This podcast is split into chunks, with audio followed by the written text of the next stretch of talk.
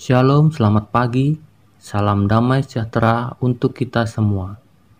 Bersyukur atas karunia Tuhan, sehingga sampai saat ini kita masih bisa menikmati berkat Tuhan, yaitu nafas kehidupan yang senantiasa Tuhan berikan kepada kita semua.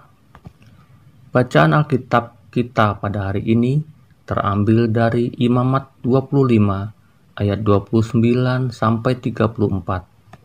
Beginilah firman Tuhan. Apabila seorang menjual rumah tempat tinggal di suatu kota yang berpagar tembok, maka hak menebus hanya berlaku selama setahun, mulai dari hari penjualannya. Hak menebus berlaku hanya satu tahun. Tetapi jikalau rumah itu tidak ditebus dalam jangka waktu setahun itu, rumah itu secara mutlak menjadi milik si pembeli turun-temurun. Dalam tahun Yobel, rumah itu tidaklah bebas.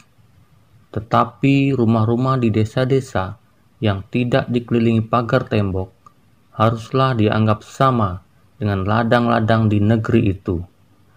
Atasnya harus ada hak menebus, dan dalam tahun Yobel, rumah itu harus bebas mengenai rumah-rumah di kota-kota orang Lewi, hak menebus rumah-rumah itu ada pada orang-orang Lewi untuk selama-lamanya. Demikianlah firman Tuhan. Tema renungan kita saat ini adalah rumah untuk setiap orang. Salah satu kebutuhan dasar manusia adalah rumah. Tapi sayang sekali, saat ini ada jutaan orang ternyata tidak memilikinya. Bahkan banyak orang yang seumur hidupnya tidak pernah punya kesempatan untuk merasakan bagaimana memilikinya. Sungguh menyedihkan, bukan?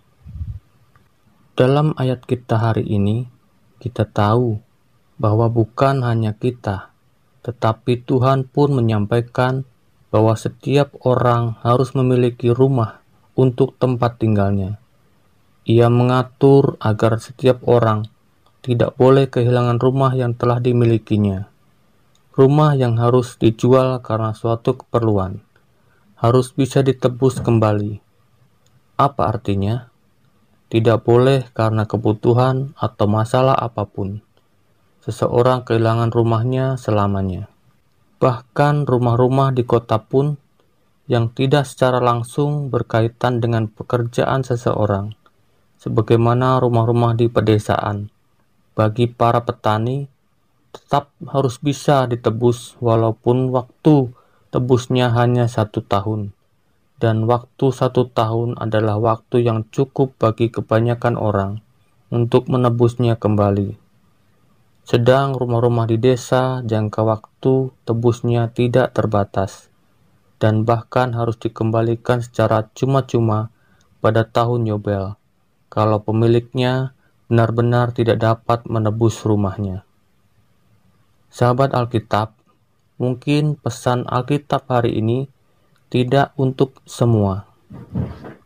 Tetapi bagi kita yang saat ini memiliki usaha di bidang ini, pesan Tuhan adalah agar Anda menjalankan usaha itu bukan hanya untuk tujuan keuntungan Anda semata, tetapi terutama untuk membantu sesama mendapat tempat tinggal sebagai rumahnya.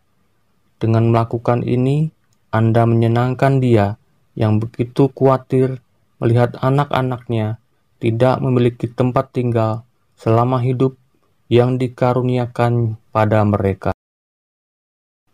Dalam Alkitab